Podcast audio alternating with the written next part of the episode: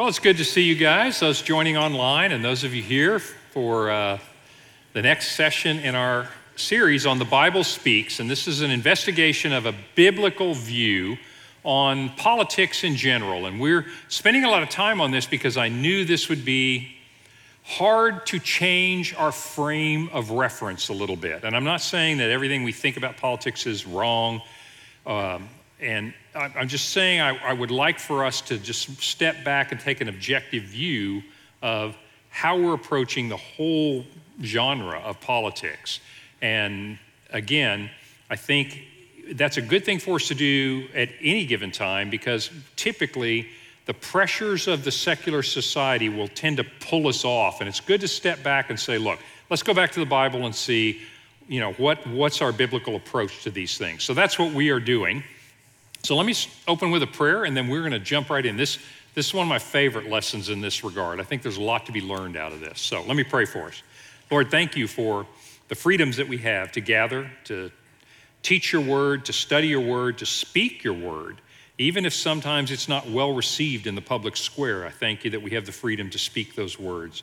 Lord, we don't take that for granted. We know that's not the case for probably most of the people in the world right now, and certainly not for most of the people who have come before us. So we're grateful to you, Lord, and pray that you would give us wisdom, you would give us courage, that we might speak the truth and we might do it in a loving way. In Christ's name, amen. Well, here's our number for questions. So you can text questions in uh, during class, try to answer as many of those as we can. So, we're going to talk about politics, and in this particular uh, lesson, what I'd like to do is look at we're talking about a theme of the early Christians living by the Spirit. And you say, well, what does the Holy Spirit have to do with your political stances? And it turns out that if you're going to play a different game, which is what we, I claim that Christians are, are called to do, what Christ Himself did, He he used the same game board pieces. I mean, we're operating in the world just like everyone else, but he's playing a little different game and he had a little different goal. And we're called to different hopes, different purposes, and different goals than the secular societies around us. And that's been true for 2,000 years. So if we're going to do that, then what's our guide for that? This is a scripture that I quoted to you and gave you the backstory for it, so I won't go through the backstory again. But this is, oh, in the sixth century BC. This is the prophet Zechariah in the Old Testament. And he's talking about a time when the Jews had zero political power. And it was unlikely that they would achieve their goals. And here's what the Lord said to their leader. The Jewish leader was named Zerubbabel. He said, This is the word of the Lord to Zerubbabel, not by might nor by power, but by my spirit, says the Lord Almighty. In the realm of politics, we've talked about politics by its very nature uses the power of coercion.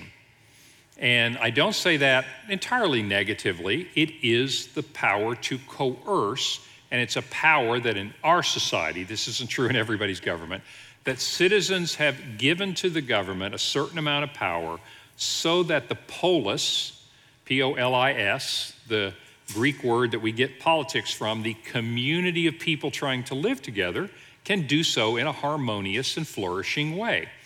And to do that, we give some power to the government so they can exercise that power. The government primarily exercises power through coercion. In other words, you could be arrested, you could be fined, you could get a speeding ticket, you could, in other words, these are generally speaking coercive ways of working. But God said to his people, not by might, not by power, but by my spirit. The transformative power of the spirit is how we operate. And so, what I'd like to do in this lesson is I want to go back and look at Jesus and I want to look at the early church in the book of Acts we can go on into history if we want, but I'd like to stay in the biblical record largely and say, how did the early church interact with governments of the time being led by the Spirit? What are some lessons we can learn to apply to our lives from how the early church operated? Okay? First thing, first principle is we are called to be in the world, but not of the world. And that idea comes from this passage. This is John chapter 15, What's happening in John 15, this is Jesus speaking. He is speaking on the evening before he's going to be crucified the next day. So there's like three chapters worth. There's a long teaching that happened that night. Think Last Supper, think going up to the Garden of Gethsemane. But during all that time, Jesus is teaching to his disciples and to us. He said this If the world hates you, remember that it hated me first. In other words, you will have conflict with secular societies throughout history, and that's been true. If you belong to the world, it would love you as its own. But as it is, you do not belong to the world, but I have chosen you out of the world. That is why the world hates you. Remember the words I spoke to you no servant is greater than his master. If they persecuted me, they will persecute you. If they obeyed my teaching, they will obey yours also. So the point is, you've been chosen out of the world, and yet we are living in this world. And this is another way of saying we are playing with the same game pieces, but we are playing a different game. And that's the idea of being in the world, but not of the world. The temptation and the danger for Christians individually and the church as a whole being in the world is to be pulled by the uh, cultures, by the various governments, by whether it's by pressure or it's by enticement, being tempted to be conformed to the world. Romans 12, 2, Paul says to the Christians in Rome, he says, Don't be conformed to the pattern of this world, but be transformed by the renewing of your mind. In other words, he said, Don't start playing that game that they're playing. Maybe that's another way to use our analogy to say it. And the danger of doing so, of being pulled too close to the world, of starting to play the world's game, Jesus talked about that in this parable. I'm just telling you the tail end of this parable because I think most people know it. You can read it in Matthew chapter 13. He's telling the parable of the sower. And he's talking about a farmer who's sowing seed, and the seed falls in different places and what happens to it. And the disciples said, I don't know why you're teaching us about agriculture. We're fishermen. And he says, God, you guys are so dense. He says, Let me tell you what this means. He said, Here's what the parable means. When anyone hears the message about the kingdom and does not understand it, what was that message, by the way? Repent, turn around, because the kingdom of God is here. That calls for you to change the way you're living, to go from allegiance to the world, allegiance to self, to allegiance to God. So, this is the message of the kingdom. That's what Jesus was preaching he said, You know, if somebody hears it, sometimes the evil one comes, snatches away what's sown in his heart. In other words, you hear it, you don't, you don't do anything. You don't believe it, you don't buy into it. That's the seed sown along the path. The one who received the seed that fell on the rocky places, that's one of the other places he said it could fall, is the man who hears the word and at once receives it with joy, but since he doesn't have any roots, he only lasts a short time. When trouble or persecution comes because of the word, he quickly falls away. In other words, I believe, but I don't have any roots. I really haven't placed my trust in Christ. I really haven't let the old man die. I really haven't surrendered to the power of Spirit to transform me. And consequently, when difficulties come, it's easy for me to abandon that and say, I'm going to go back to my old allegiances. And that's what he's talking about. But here, is the one that talks about getting enmeshed in the game of the world, in the systems of the world. But the one who received the seed that fell among the thorns, he said, What I mean by that is, that's the person who hears the word, but the worries of this life and the deceitfulness of wealth choke it, and they make it unfruitful. And then he goes on to talk about the one who receives the seed, hears it, takes root, and bears fruit for Christ. But this is the temptation, is being choked out by the attitudes of the world, the cares of the world, the temptations of wealth. What he's talking about there is the temptation of being in the world is to become more and more like the world. And this is true politically as much as it's true in terms of our gods, you know, the God of money, fame, fortune, self, whatever, is replacing our allegiance to God with faith or allegiance to some other God. And so the church has wrestled with this throughout all time.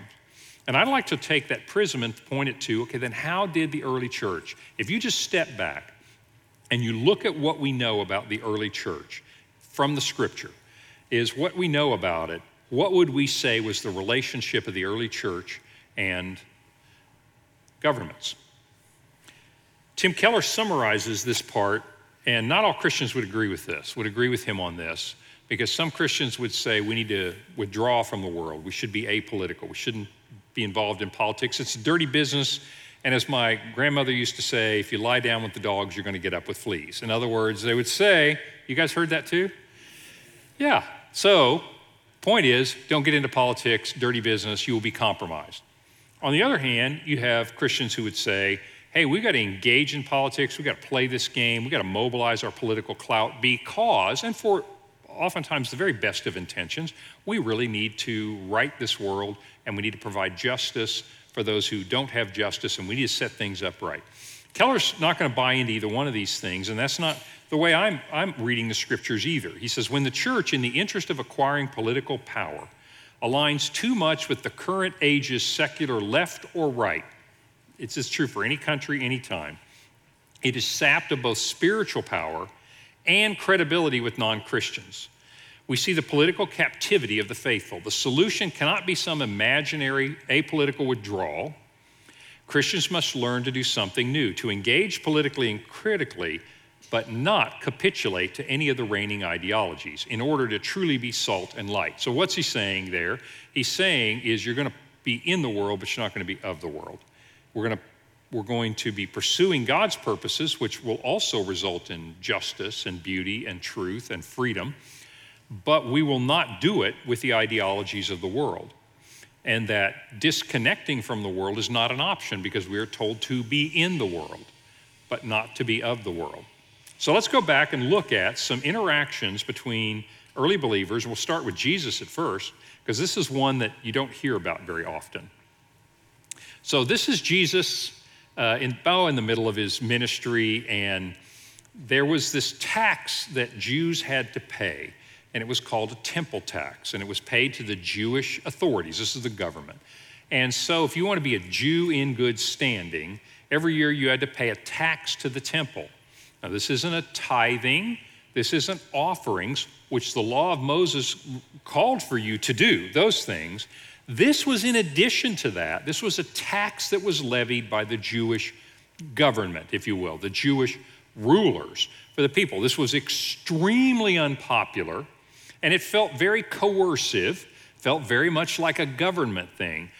Whereas the law of Moses was God's decree to give to the temple, you would give a tenth of your uh, produce at the beginning. In other words, there were, there were ways to support the temple, but this kind of went beyond that. It was extremely unpopular. So Jesus and his disciples arrived in Capernaum.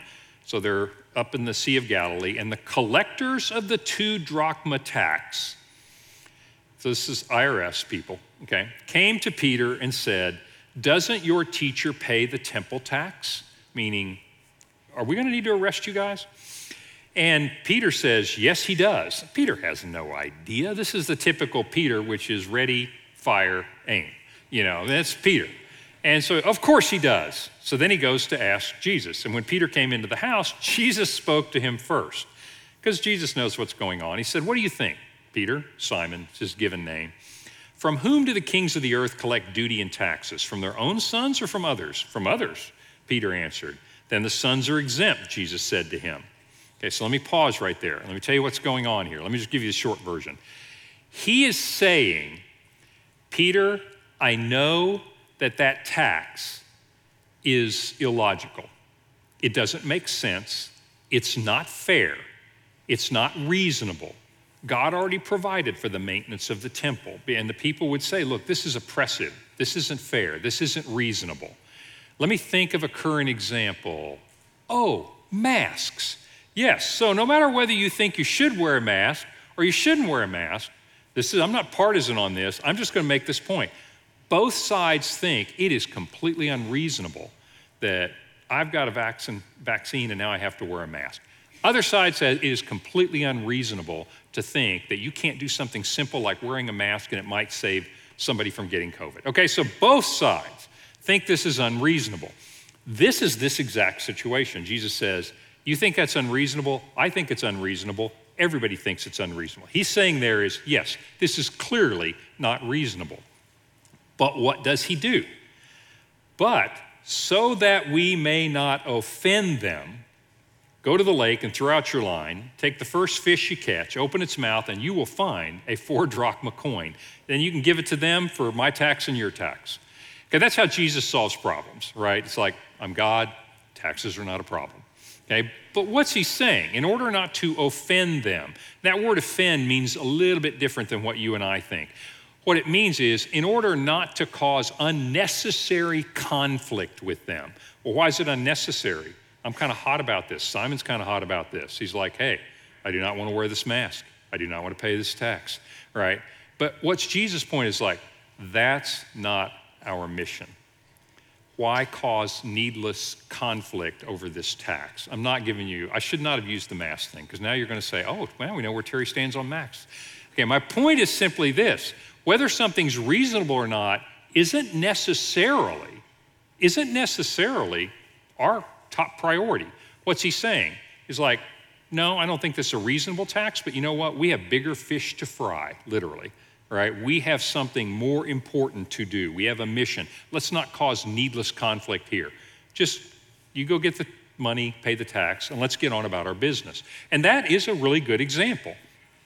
A lot of times, Christians complied with things, whether they agreed with them or not, because they were minor things. They were not mission critical things.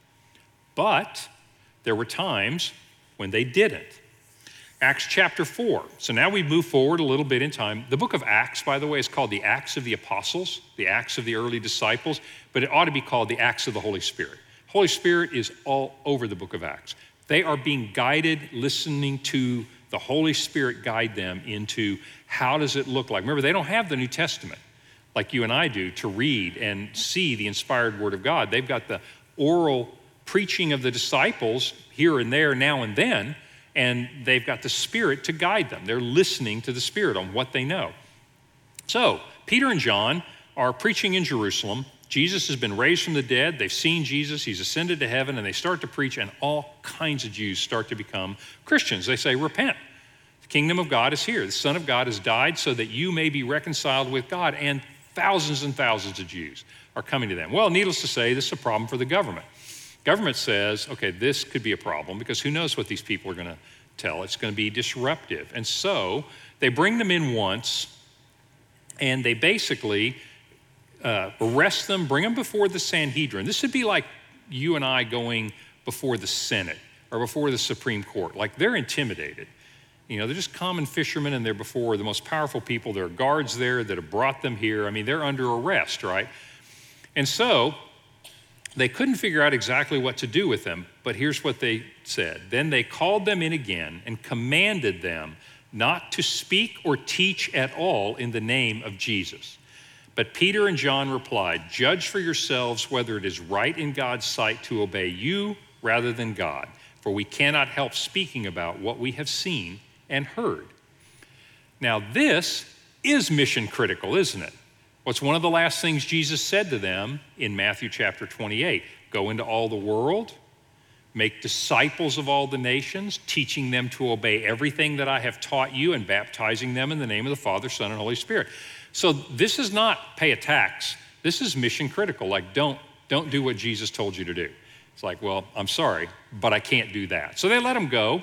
They keep preaching. More people come to Christ. They arrest them again, and this time they beat them and say, Surely this will get your attention. And, it, and the scripture says they left rejoicing that they were considered worthy to suffer for the name of Jesus. I mean, what do you do with that?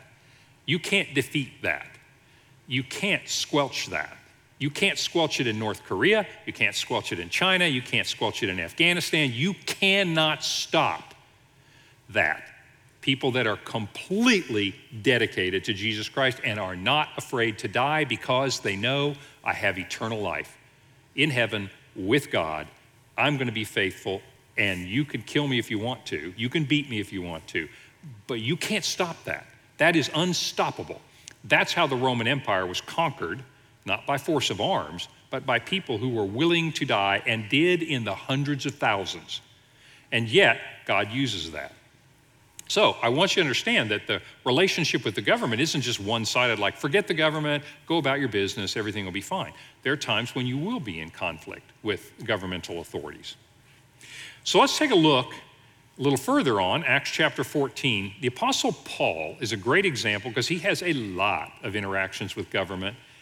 If my recollection is right, of all the interactions he had with the government, and there are many, I'll show you a few only one was ever positive. And so I want to draw some lessons out of this, but let's go to the first journey. He and Barnabas decide, let's go travel around and do what Jesus told us. Let's go preach the good news. And so they do. And this is a map of that first, what's called Paul's first missionary journey. You know what it really is? It's the first crusade. It's, the, it's like a Billy Graham crusade, but it's a Paul, the Apostle Paul crusade. He's just going around preaching everywhere he goes. Big towns, little towns, doesn't matter. So he comes in what is now Turkey up here to Iconium. And the people of the city were divided after they preached. I'm just giving you little excerpts. Some sided with the Jews. The Jews were mad that they were preaching about Jesus. They thought that was heretical and they wanted to run them out of town. But so many people, whether they were Jews or Gentiles, not Jews, believed. There's power in the word. And, you know, God loves you and his son died so that you can be reconciled. You need to repent of your sins and uh, be baptized, and God will make you new. Oh, a powerful. So there was a plot afoot among the Gentiles and the Jews together with their leaders. So this is a government deal to mistreat them and to stone them. Stoning, you probably know what stoning is, but stoning was a way of executing people, and it was very informal, required very little uh, in the way of equipment. You just stooped, picked up stone, and threw it at somebody till they were dead. Okay, it's, it's not pleasant, but it has at least uh, the benefit of not being very complicated. And so they decided we're just going to find them, we're going to get a crowd, we're going to go, and we're going to kill them, and we're going to solve our problem. And the government says, sounds good to us. Let's not bother with a trial. You know how expensive those trials are. So, but they found out about it and they fled to the cities of Lystra and Derbe and to the surrounding country, and they continued to preach the good news. And by the way, good news is gospel. That's literally the word. There's gospel. So they continued to preach. So they weren't going to stop because the government was going to kill them for it, but they didn't stay in town, right? And that's why, if you're in North Korea, you're not going to stop being a Christian, but you probably aren't going to a building on Sunday where it would be really easy to be arrested.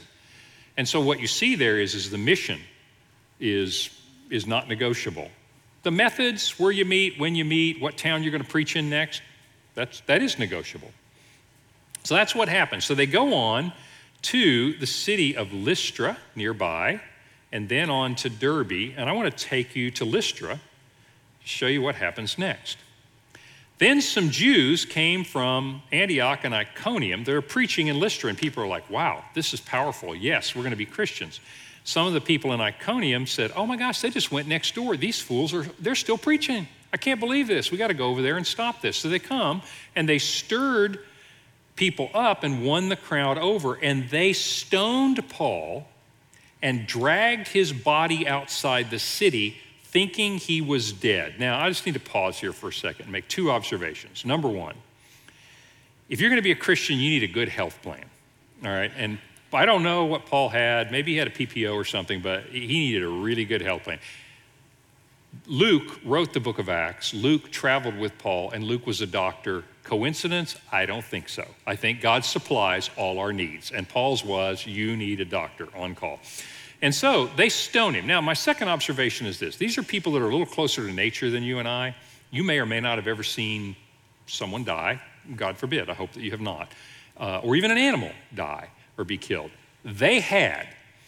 Here's my point how badly do you have to be hurt that the people around you think, well, he's dead? I mean, stop and think about that for just a second, because sometimes we blitz through this and you go, and they stoned him and they thought he was dead and they dragged him out of the city. How bad a shape do you have to be in that they actually think you're dead? No, he's still breathing. Let's hit him again. They thought he was dead. They drag him outside the city and just leave his body out there.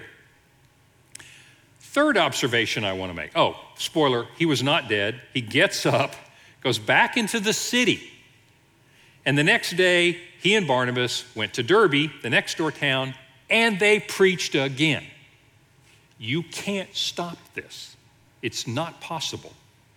And so he goes on and he preaches again. But my third observation is this if this had happened to you, or let's just say, uh, let me just tell you how it would play for me.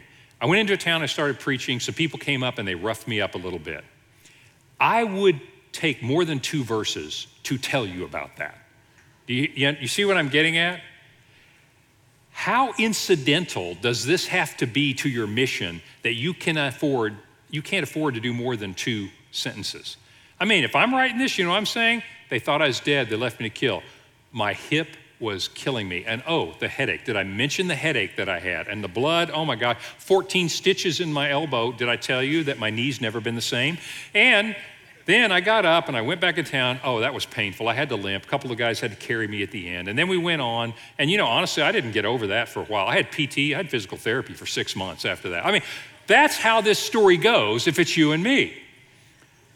What does your life have to be like that the best you can whip it up is a couple of verses, literally, two verses? Oh, stoned me, thought I was dead, took me outside. I got up, disciples took me back, bandaged my wounds, and off I go to preach again. Powerful. So, the, the things that are happening with the government here are largely negative. Let's go on one more. Philippi. This fast forward to the second journey. Oh, he not only did that and went home, he did it again. He does this four times before he gets arrested and gets his head cut off. But uh, I shouldn't have told you the end of the story. Now you're not going to read the book of Acts, are you? I'm sorry. I spoiled that for you. But seriously, he goes on the second trip to Philippi, over here on the map. That's in was in Macedonia then. Guess what? It's still in Macedonia. It was a Roman colony. So far, he's been in trouble with the Jewish authorities and then the civil magistrates. This is a Roman colony. These are Roman authorities. And so, what happened here, I'll tell you the story that leads us to the little piece I want to talk about, is they go into Philippi and they begin to preach, and man, people again get converted. It gets so bad that it begins to affect the economics of the city. I mean, so many people become Christian, and a certain thing happens there that it begins to affect the economics. And the powerful people start complaining to the authorities and say, Look, we got to shut these guys up. And now, have they done anything wrong? No. Have they uh, violated the law? No, they have not. Do they get a trial? No, they do not.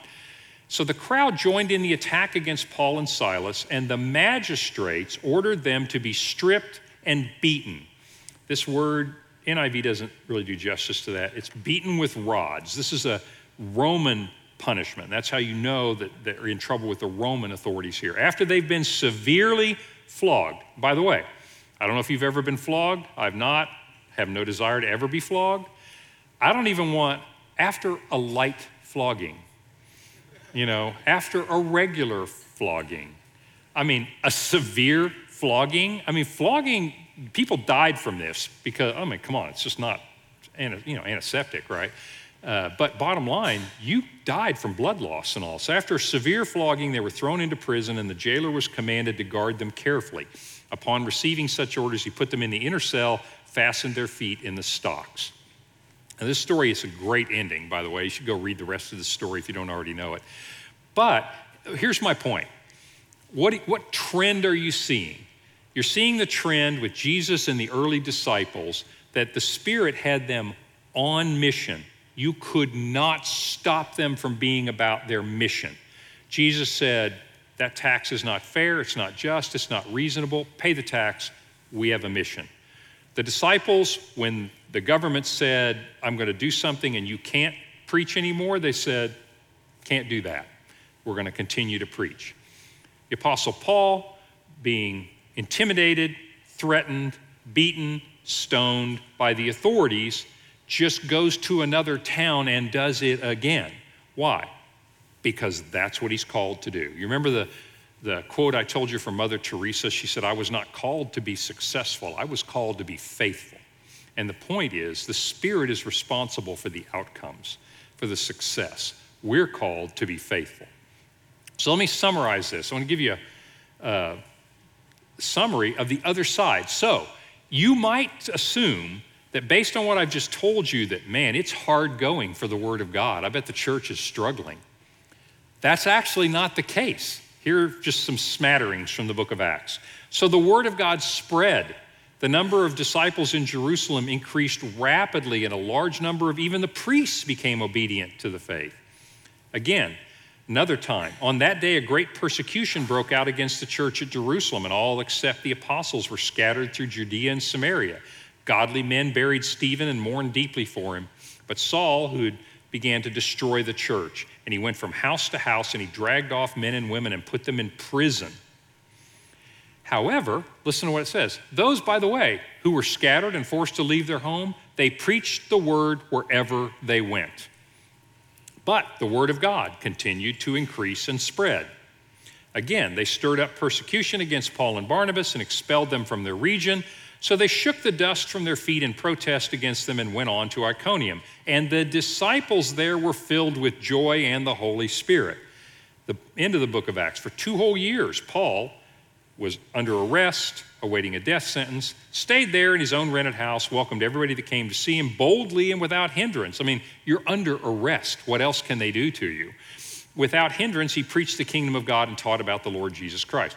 The message of the book of Acts and what happens during the tenure of the book of Acts is the church explodes. Isn't that interesting? Because if you had just read the first few things I showed you to say, whoa, they are persecuting these Christians, I'll bet they shut this thing down. They didn't shut it down. In fact, it exploded.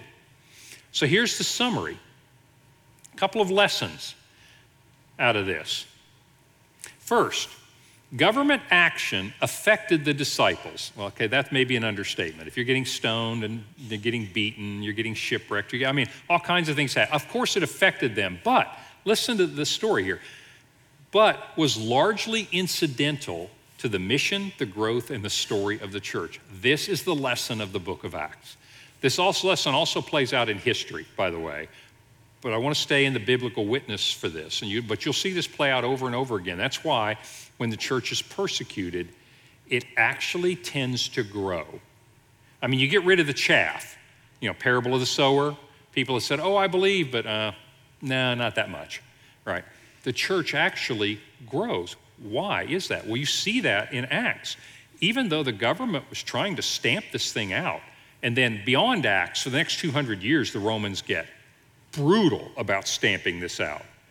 And yet, look at the book of Acts ends on a good note and it says, man, the church is thriving. That's interesting, isn't it? And the conclusion is that government action, as much as big a deal as it seems at the time, is largely incidental to the mission of the church and the success of the church and the story of the church and the growth of the church. And that's not intuitive, is it? That's where you need to step back and take a view because when you're in the middle of it, you think, oh my gosh, the government's going to take away all of our uh, right to religious speech, or the government's going to shut down all our Christian institutions, or the government's going to do this, the government's going to do that. And that seems like a big deal at the time, and it is. I mean, if you'd ask Paul, hey, how was that stoning thing? He goes, yeah, that was a low point. But it didn't change the success of the church. That's the lesson, is that governments are, are more than we think, largely incidental to what's happening. Why? because we do not rely on the not by power nor by might, but by my spirit, says the Lord Almighty. We do not rely on power and might and government institutions or rulers or leaders to accomplish our mission. Can they be helpful? Sure. Can they be a hindrance? Sure. But the lesson, the perspective is they cannot stop this, no matter what. And as bad as sometimes we think our government may be, in America. It seems like we're always complaining about our government, which whatever the government is, as bad as we think it may be, I guarantee you it doesn't hold a candle to the Roman Empire and the ability of the Roman Empire to, to persecute Christians. Doesn't hold a candle to, I keep mentioning North Korea and China. Pick them uh, in a, a, really hostile Muslim nation. Pick any number of places, you know, Indonesia. Pick any of these places. Bottom line, the governments there have way more power to, to punish Christians and do, and yet that doesn't stop Christianity at all. It's largely incidental to the mission. Oops. One more lesson. The believers trusted the work of the Spirit and became, this is really crucial for us as individuals, became comfortable not knowing or controlling the outcome of specific situations. This is a lesson from Acts. So many times, as Paul starts on that journey, all he actually knows is that he's probably going to get beat up somewhere along the line. He doesn't know how it's going to turn out. He doesn't know if he'll find favorable response, unfavorable response, good government, bad government. Neutral government would be good. You know, just leave me alone, let me preach. He doesn't have any idea how it's going to turn out. And you see the early Christians the same way. And you think, you know, it's bad enough being persecuted, but the idea of not knowing how this is going to turn out. If you have power and control, the reason we seek control in our lives, this is a duh kind of a statement, is so that we can control outcomes and lower anxiety, fear and anxiety. I mean, this is not complicated psychologically. We try to control our spouse, we try to control our friends, we try to control our money, we try to control our government, we try to control things. Why do we try to control them? Not all of us are, um, you know, megalomaniacs. What we're trying to do is we have anxiety because of the uncertainty about how things are going to turn out. We have fear that it won't turn out the way we want it to turn out. And so we try to control. Politics is one way we try to do that. We're like, ooh, are we going to be able to speak the gospel? Am I going to be able to keep my job if I'm a Christian? Am I going to have, oh my gosh, in history, people, they confiscated Christians' bank accounts in their houses. Is that going to happen to me? I'm scared, I'm afraid, I'm anxious, and I want some kind of assurance, some kind of control. And sometimes we reach into the political realm to get that because that's what our culture tells us you do. If you want security, you need a lot of money and a lot of power. And you definitely need political power, right? Well, for Christians, the, the really great lesson in the book of Acts is they had no political power. They largely had no money. They were not well funded. Paul didn't start out and said, okay, I've got a budget, I've raised my money, and here I am. Not that I'm against that, and I love funding our missionaries, but he just said, let's take off and we'll just see how this thing goes. If we need to be hungry, he said in another place, he said, I've been hungry more than you can imagine. I've been cold, I've been wet, I've been shipwrecked. In other words, he's like, we're going to go do it, and uh, it'll work out we'll, we'll get enough food. We'll be hungry, we'll be thin, but look at us, aren't we svelte, you know? At least we lost some weight. But my point is, is he, he, he, he's un, he becomes comfortable, and so do all the early believers, knowing, you know, I don't have to be in charge. I don't have to be anxious. I don't have to be fearful. It may not go the way I want, but it's going to go the way the Spirit of God wants it to go.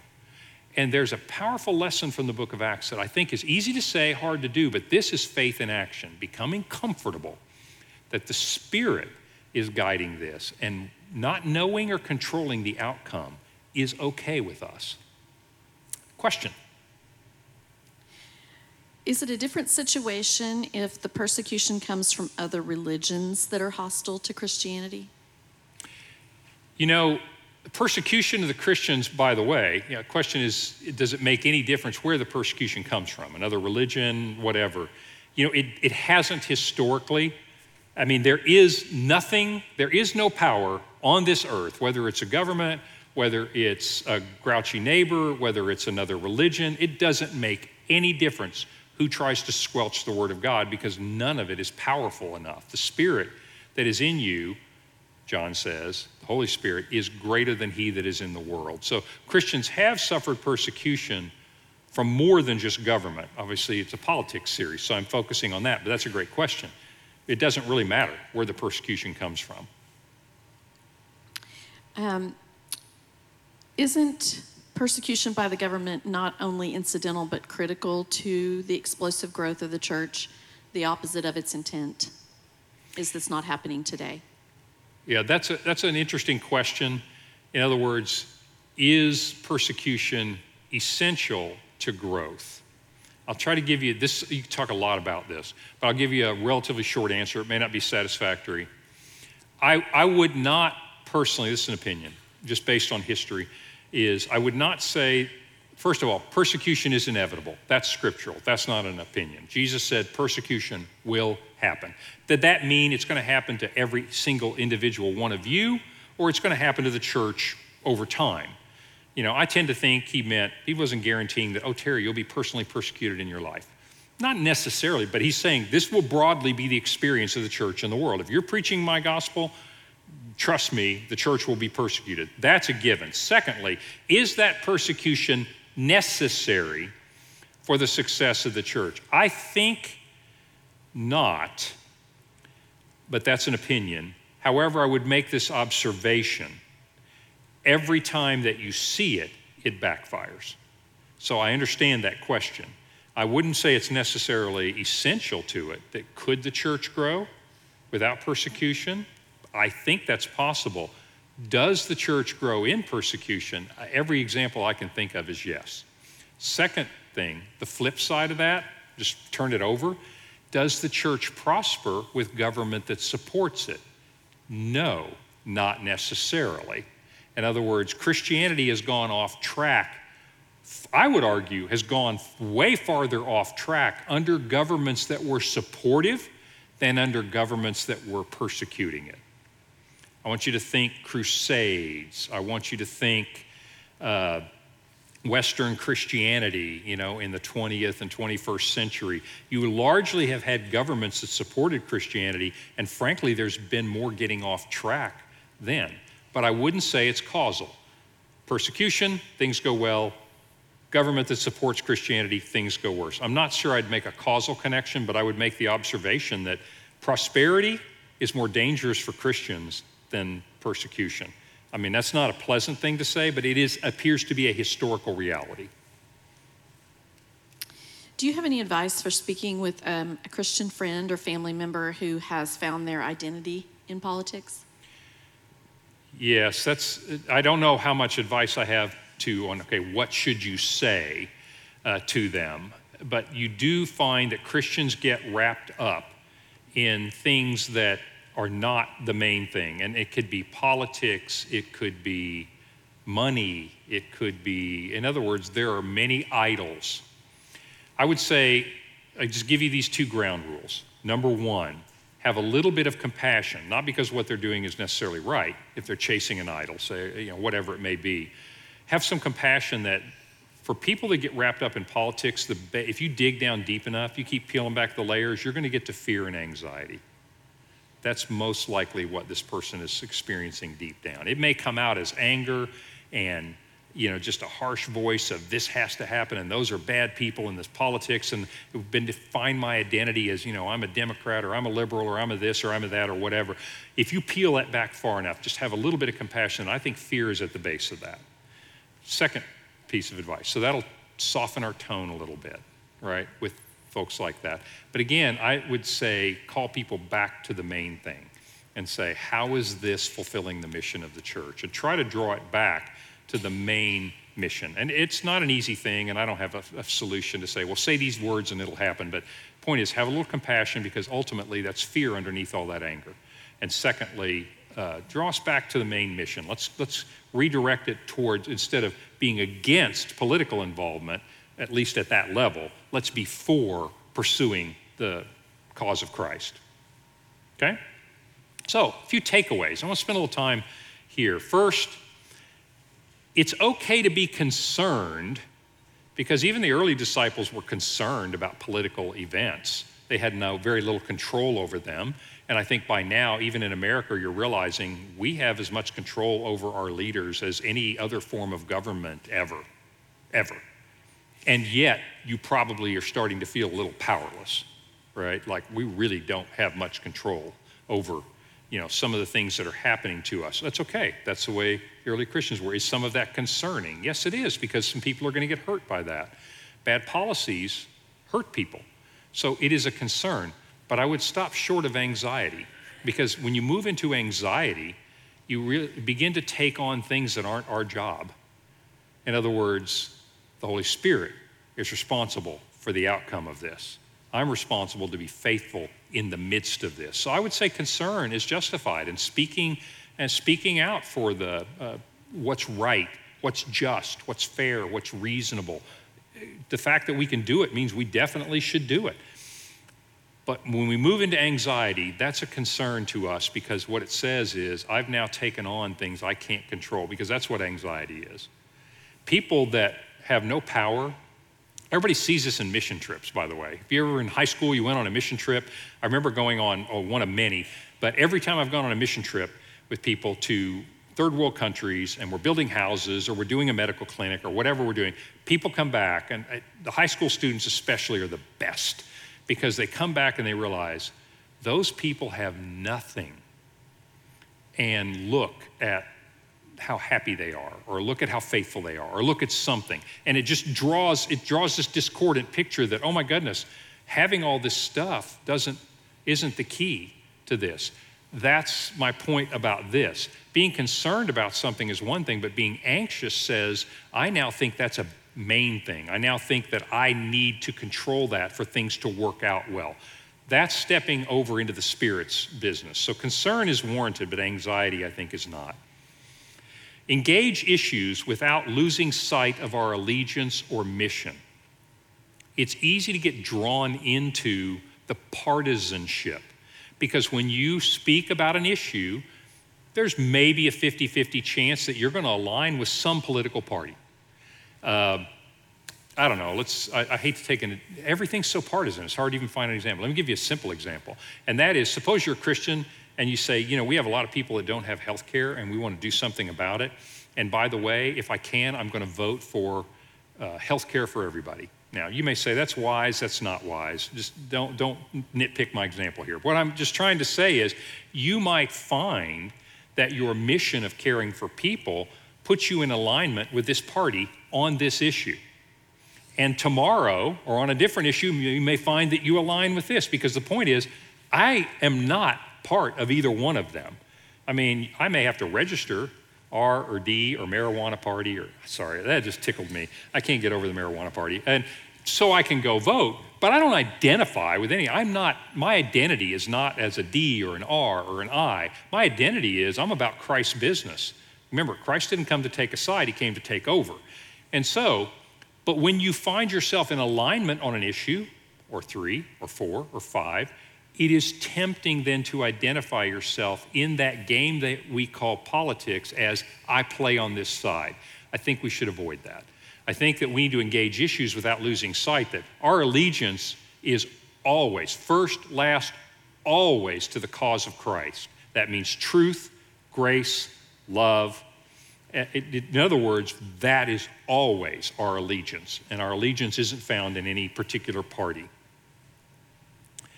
Third, our sufficiency in Christ allows us to advocate for others. So I want to come back to that in a minute because that's one that I hope will give you a lot of peace.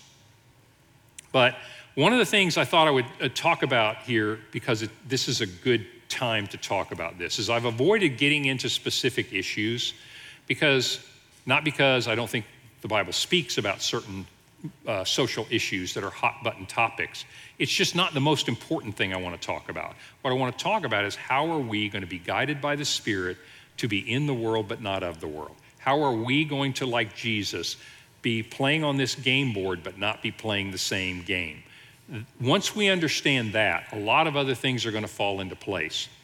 But one of the ways I want to suggest, and this is like a little aside, and then I'm going to come back to this lesson, but since we've talked about the early church, we've talked about politics being incidental to what the church's mission. I want to use that framework to give you an example. One of the most frequently asked questions that we've gotten in this series is about the specific issue of abortion. The issue of abortion, uh, let's just say in America, is a moral issue that has also become a political issue. This has been a moral issue for, well, gosh, probably, I'm, I'm thinking ancient sources that I've read, at least 2,000 years, 2,500 years. It's been a moral issue. It has not been a political issue until relatively recently in human history, but it is now a moral issue and it is a political issue. So the question is what should the church think about abortion? What should Christians think about abortion? What does the Bible say about abortion? And I want to answer only one of those, and I want to take it from a biblical point of view. And I want to tell you how Christians have thought this through. The Bible is the source of truth. It is the inspired word of God, and that is that understanding is essential to being a Christ follower. It is the revealed word of God. We worship Jesus Christ, but everything you know about Jesus Christ comes from his revelation to us, right? That you find in the New Testament. This is true. and that is our basis. We also look to how has the church understood that scripture from the very beginning. And so, on this issue, let me just kind of walk you through a way of thinking about this. From the very earliest time of the scriptures, the scriptural teaching, both in the Old Testament and the New Testament, on the sanctity of life, humans being created in the image of God, led the early church and Christians throughout history until relatively very recent time has this become an issue in the Christian church. But from the very earliest time, Christians read the scriptures and understood the sanctity of life to be opposed to the idea of abortion. One of the earliest Christian writings outside the Bible, I mean, this is written, I think, right around 100 AD, and it was a book that was written by Christians for new Christians. And it gives you a bunch of instructions on you know what we believe how you're baptized uh, how you should live a christian life. I mean it heavily quotes the bible. It's, all, it's a very christian book. It's sort of like a, a popular christian book by a christian author that uses a lot of scripture to help talk to you. And one of the things it says is that do not abort a child or commit infanticide and what i'm saying to you is that the record and the witness of the of the scripture and the early church is that the early church understood the sanctity of life to mean that abortion and infanticide were not permissible. And that has been the position and the understanding of Christians until very recent times. Now, some might say to me that, but Terry, we're really talking about abortion, we're not talking about infanticide. And my answer to that would be wait, this won't go anywhere good. In fact, I suspect that the end of this process of, of abortion and the countenance of that uh, amongst, if it indeed happens amongst us, will lead us to places where appalling things will happen that, that we are absolutely appalled by. The early church, in fact, through the centuries, was not only understood the scriptures to prohibit that, they also did something that uh, is really instructive to us.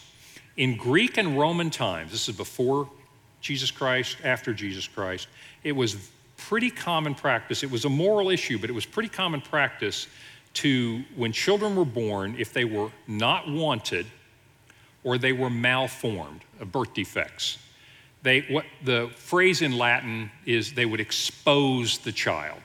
What this means is you would take that child and you take them to literally the city dump and you would toss them on the trash heap and they would die of exposure. I mean, that's why they, that was a euphemism. You know, we're going to expose the child, meaning we're throwing the kid away, kid's going to die, we're done. I didn't, didn't want the kid, you know, it was a girl I wanted a boy, was a boy I wanted a girl, or this child has birth defects. Very common practice in the ancient world. Christians not only understood the text to prohibit that amongst Christians, what they did was when they found those children, they took them home and raised those children. That's what the early church did. So, as far as what have the biblical testimony, the tradition and witness of the church throughout almost all of the history up till now, what has been the position is that the sanctity of life says that for Christians, abortion, infanticide, those kinds of things are not in keeping with God's word. But the point I want to make is they actually went a little further than that. They spent a lot less time criticizing people who did that because they had no political power to change it. Now, you may say we do, and that means something different for us. That's fine. The point I want to make is simply this there was no chance that they were going to outlaw that or keep that from happening. They spent a lot less time criticizing the non Christians who did those things than they did taking those children home and raising them and aiding those children. And so I think that witness of the early church is twofold. It's not just a matter of belief, that's clear. But the lesson from the scriptures in the early church is it's a matter of practice. What will we do? Let's fast forward to us. For us, we also live in a culture that, in many different ways, all too frequently throws our children onto trash heaps. And I'm talking about a variety of practices in our culture. And we as Christians can speak the truth, just like Christians did before about those issues. But they didn't spend as much time on and put as much hope in that because they knew there was no chance of changing it, but they acted. And I think for us that while we will speak the truth, this is not a either or, this is a both and. We will speak truth. And I think the most productive thing we can do is aid the people, aid those children that have been thrown onto the trash heaps.